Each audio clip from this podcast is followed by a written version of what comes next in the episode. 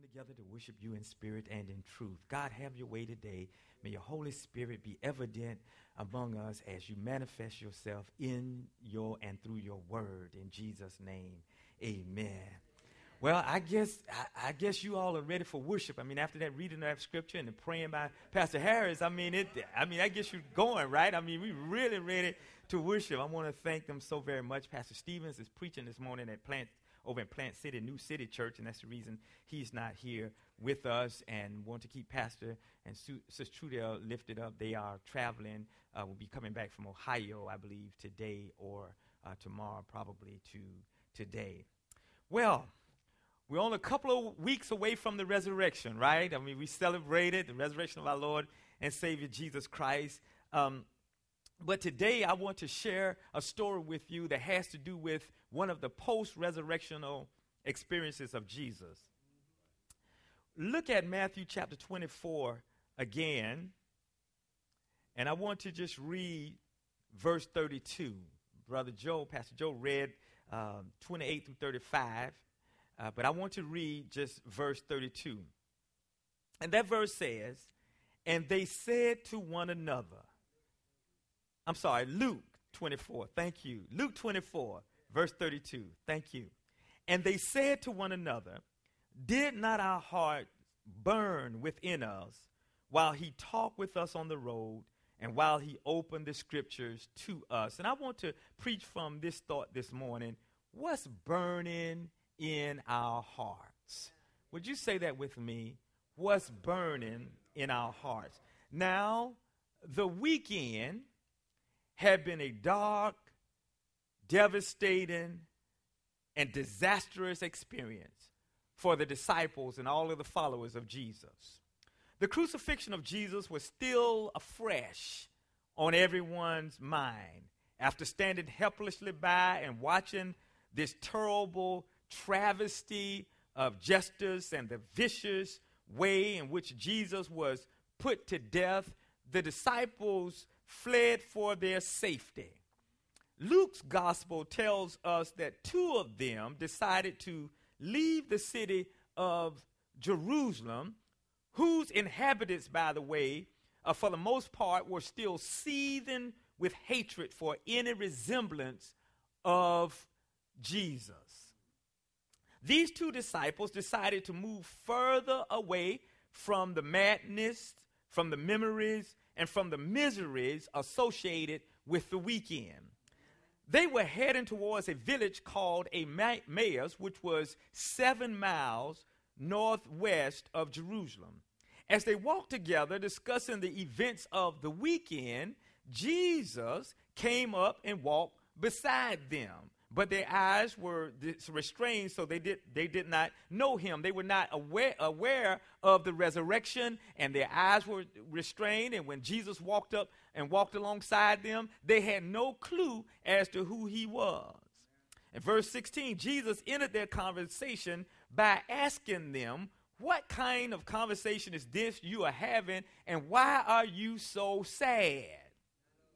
As you walk together and talk together Verse 17, one of the disciples named Cleopas spoke up saying, Are you only a stranger in Jerusalem who is unaware of all of the events, unaware of what has happened in the city in these days?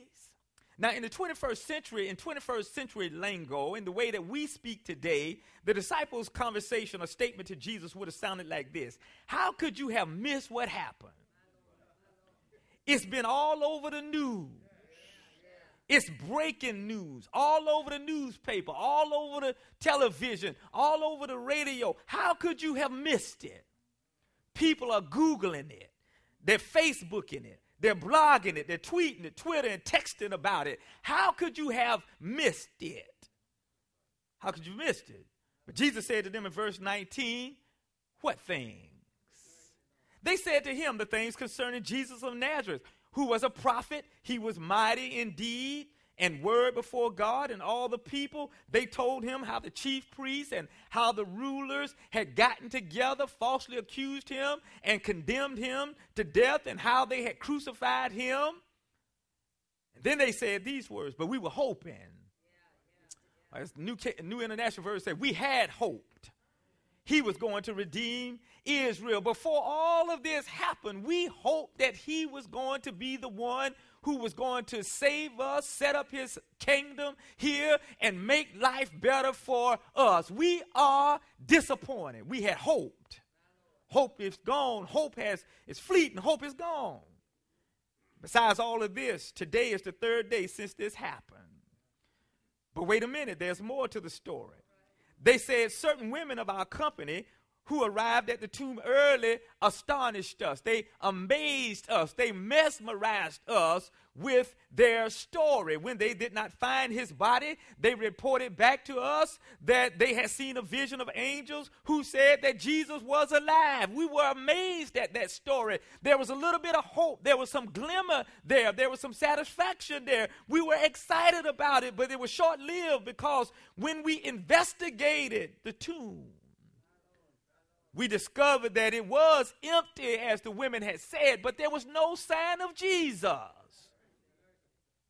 And after allowing these disciples to vent, after allowing them to get all of this off of their chest, after allowing them to share their disappointments, their disillusionments, their depression, their heartaches, their heartbreaks, the trauma and the drama in their lives, Jesus said to them in verses 25 and 26, O foolish ones, and slow of heart to believe all the things the prophet have spoken, ought not the Christ to have suffered these things and to enter his glory?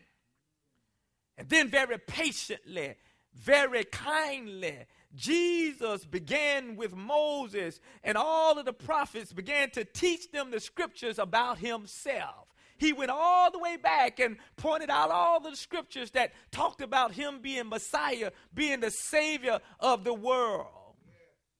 And as they approached their destination, they got almost to the city of Emmaus. They got almost to the point where they, they were going. Uh, Jesus indicated to them that he was journeying on, but they, the scripture says, compelled him. They compelled him to stay saying it's almost evening and the time is well spent. Jesus, why don't you just stay with us?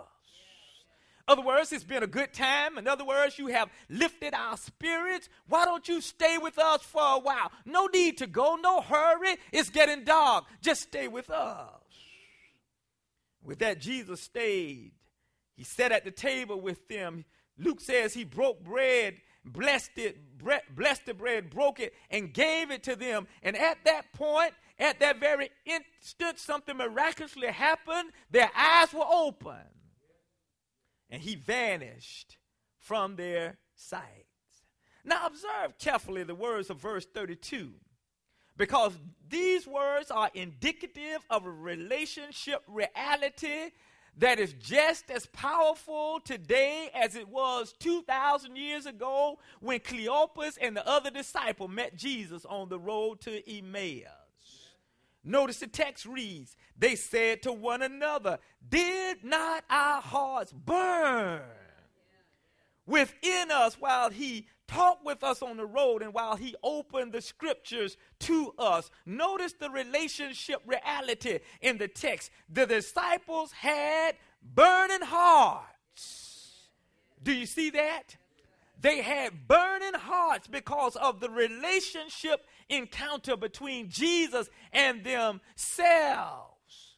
At first, they had broken hearts. Are you, are you with me? Are you seeing this? At first, they had broken hearts, but when they met Jesus, they had blessed hearts. They had burning hearts. That's a relationship reality from heartbrokenness to burning hearts. Noted pastor and author Henry Blackaby made a simple yet profound statement in a study book he wrote with Claude V. King entitled Experiencing God. Pastor Blackaby wrote, and I quote, No one can meet Jesus and remain the same. Can I get a witness? If there anybody here who can say that you met Jesus and you were able to remain the same? Blackaby says no one can meet Jesus. No, no one can be Jesus genuinely and remain the same. Surely, people can be introduced to Jesus and even view him as a casual acquaintance and continue life as usual. Undoubtedly, people can meet Jesus and remain in a superficial or surface relationship with Him with no transformation of life, no change in their morals, no change in their values, no change in their ethical standards, no change in their attitudes and their actions, their behavior, with a superficial relationship.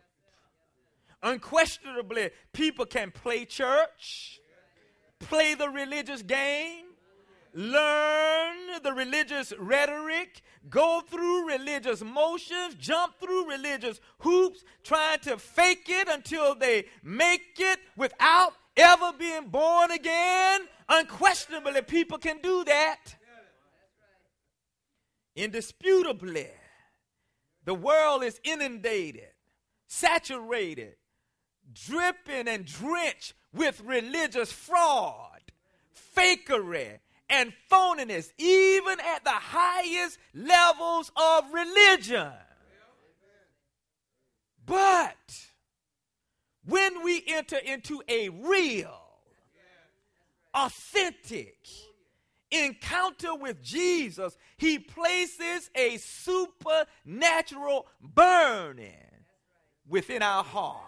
That's what Cleopas experienced. That's what the other disciple experienced. That's what everyone experiences who has a genuine relationship with Jesus. There is a burning in our hearts when we meet Him, when we trade our sinful lives for His righteous atonement, for His payment of our sin debt on Calvary's cross, when that happens, our hearts become captivated by his presence, motivated by his personage, stimulated by his persona, and cultivated by his pleasure. In other words, in other words, if this thing is real, if we're not playing games, our hearts will burn with the red hot passions of his desire. Oh, let me help somebody here. If we're not half stepping, if we are all in, if we meant what we said when we stood at the altar of salvation and said, I do to Jesus, if we were not looking for a way out when we stood there, if we were not looking for an escape clause, if we were not looking for a way out, if we meant what we said when we said, Jesus, I do, we will find ourselves ridiculously, outrageously, incredibly engulfed by the flames of His will. Can I get a witness here? Notice the reality of a heart set ablaze by God in Jeremiah 29. You know this is a familiar text. Jeremiah was, was, was there and he was going through it and he was dealing with a group of religious uh, of uh, religious rebellious people and he he just had enough and he just was about to throw in the towel and he said these words. Then I said, I will not mention of him, nor speak his name anymore. But notice what Jeremiah says next. His word was in my heart like a burning fire, shut up in my bones. I could not. Is there anybody here? You've said more than one occasion, I'm fed up. I've had it. I'm tired. I'm throwing in the towel. I'm giving up. But the burning within your heart wouldn't let you do it. I'm not going to another meeting. I'm not going to another rehearsal. I'm not going back again. But the burning wouldn't let you sit still because you have a genuine relationship with Him. Likewise, Jeremiah, Cleopas, and his Emmaus Road counterpart, there ought to be some things in our lives that just burn with the red hot flame of Jesus Christ. Well, let me just give you several examples of what ought to be burning in our hearts. First, our hearts ought to burn for the salvation of sinners. We ought to be passionate about sharing our desire to see folk saved. In Romans 5 7 and 8, Paul describes the passion of, of Jesus, the burning of uh, in, in Jesus' heart for the salvation of sinners. Paul put it like this For when we were still without strength in due time, Christ died for us. For scarcely for a righteous man will one die. Yet, because perhaps for a good man, someone would even dare to die. But here's that passion, don't miss it. But God demonstrated his love. God demonstrated his burning desire in, in his heart to save sinners. God demonstrated his love towards us in that while we were still sinners, you, you know what that means? It means we didn't have it all together. It, means we wasn't holy and righteous. It means that we didn't have every I dotted and every T crossed. It means that we were not doing what we were supposed to be doing, but God demonstrated His love towards us in that while we were still sinners, yet sinners, Christ died for us. That's passion. Jesus had a burning in His heart for you and for me. Those of us who have come into the saving knowledge of Jesus Christ, those of us who have had our robes washed in the blood of the Lamb, those of us who understand that Jesus paid our sin debt in full on Calvary's cross, those of us who know that He got up from the grave with all power in His hands, those of us who occupy pulpits, pews, stand behind sacred lecterns, sing in the choir, usher at the doors, participate in healthcare ministry, work in every facet of church life should be burning with the desire to see people come to know Jesus. Is there anybody here who has a passion to see sinners saved? Is there anybody in this sanctuary today that has heartfelt desire to see people have their li- have life and have it more abundantly?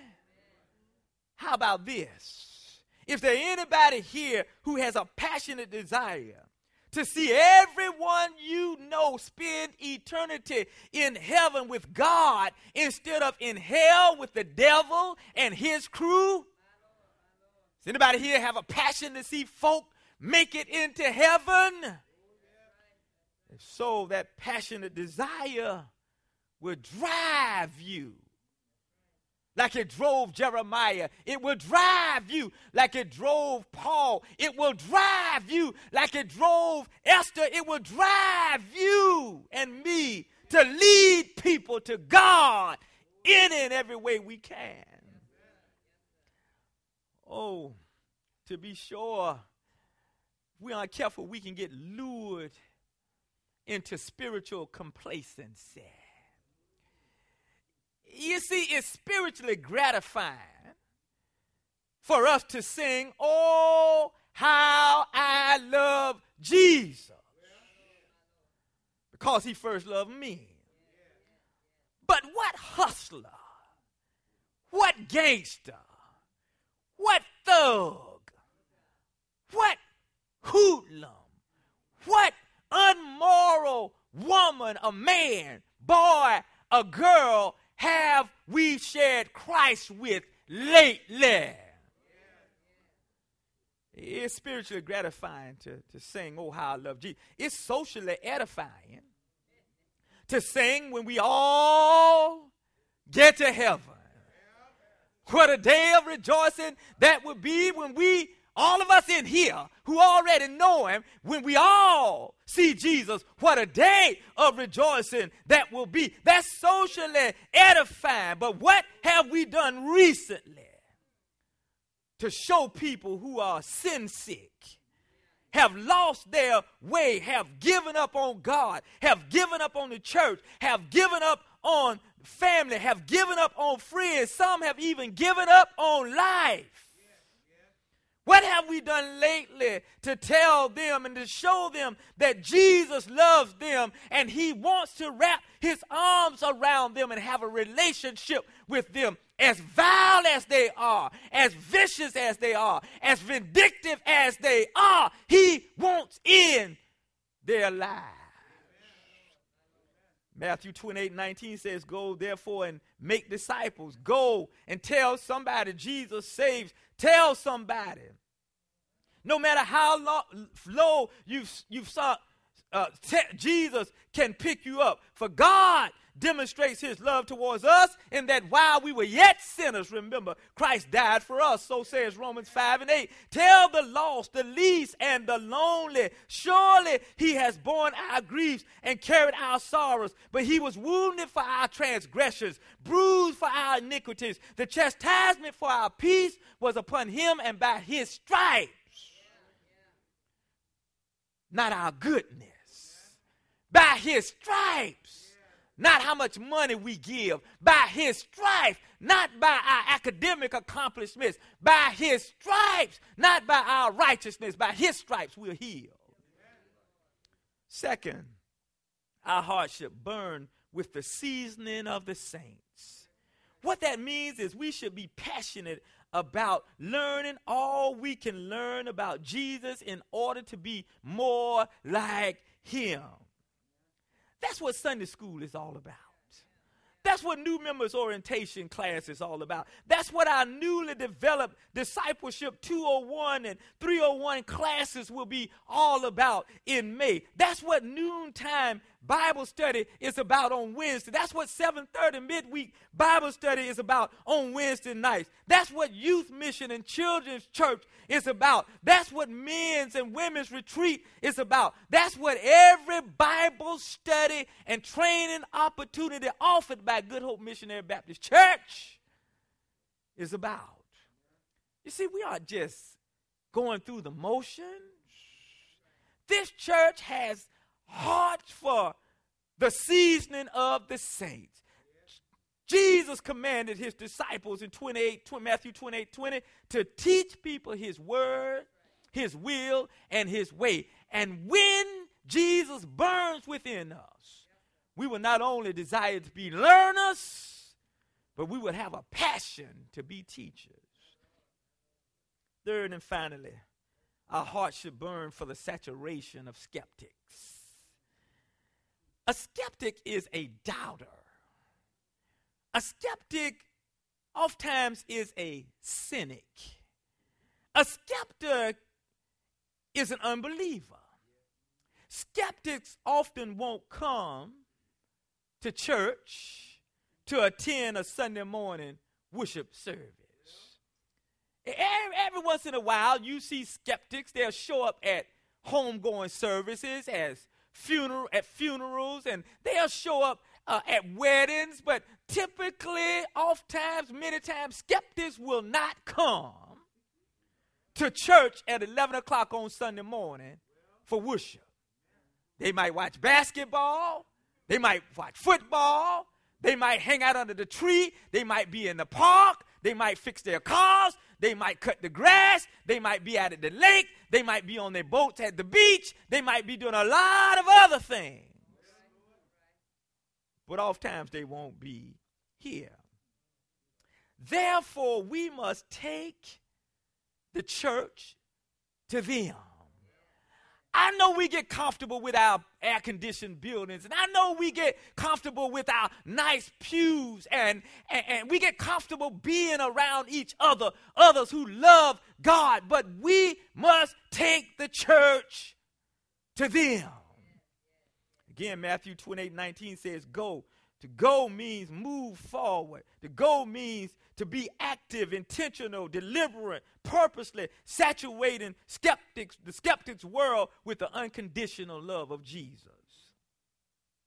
Those whose hearts are set ablaze by Jesus will have an unquenchable thirst as well as an insatiable appetite to be the hands, the feet of Jesus in a world filled with skepticism. That's called outreach ministry. You see, taking the gospel out beyond the four walls of the church is what Jesus called us to do. To go means to move forward, to actively represent Him. Those whose hearts have been set ablaze by Jesus will be passionate about outreach ministry, passionate about going into the hedges, passionate about going into the highways, the hood, uptown, downtown, cross the tracks, the back alleys, the bottom. Everywhere God opens doors, people who have a burning heart to saturate the skeptic with the words and the will and the ways of Jesus will be there. When our hearts burn within us to help those because of sin's grip on their lives are separated from God and from us, outreach will happen. When our hearts burn within us with care, compassion for the lost, the least, the lonely, outreach will happen. When our hearts burn within us for those who are rejected, and we see them every day, for those who are dejected, we work with them we see them as they pass the church, as we drive by them standing on the street corners. Those who are misdirected, we see them every day. When our hearts burn for them, outreach will happen. Oh, thank God for the burning in the hearts of people with appetites and thirst to represent Jesus to a world filled with skepticism. Let me give you a few faces of outreach, a few examples of saturating the skeptic's world. On yesterday, Social Pastor Stevens implemented his vision to reach out into a community with a ministry he named Christ, Clothes, and Cake. Peoples whose hearts burn like Pastor Stevens' hearts burn, hearts burn, heart burns. To reach out in the community, met at Tony's Chicken and Waffles. And, and they gathered there to share the love of Jesus, giving away free clothes, free cake, and talking freely and praying freely with people about Jesus Christ. Are you listening to me? No tickets no charge, no gimmicks, no, no games, just a burning in their hearts to saturate the skeptic's world. So, you want to know what happened? Skeptics began to gather. Skeptics began to come and to and to pick up clothes and to get cake and to request prayer.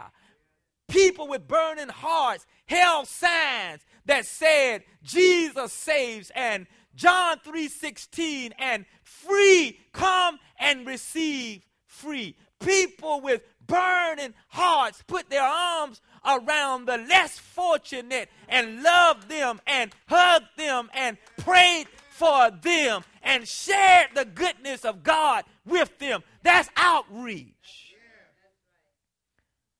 This morning Minister Axum and Sister D and Minister Marcus Okovi will meet in a community center in Lakeland. They'll pick up children, many of them who, who come from difficult backgrounds. They, they'll pick up children who, who, who walk the streets with sagging pants.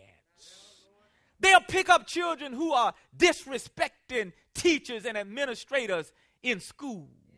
They'll pick up students who, who, whose, whose parents oftentimes are, are not there or are just so overwhelmed with work that they cannot put the time in. They'll pick up students whose parents aren't academically astute enough to help them with their schoolwork. They'll pick up students who otherwise will sit around on Sunday and watch TV and play ball out in the park and get in trouble.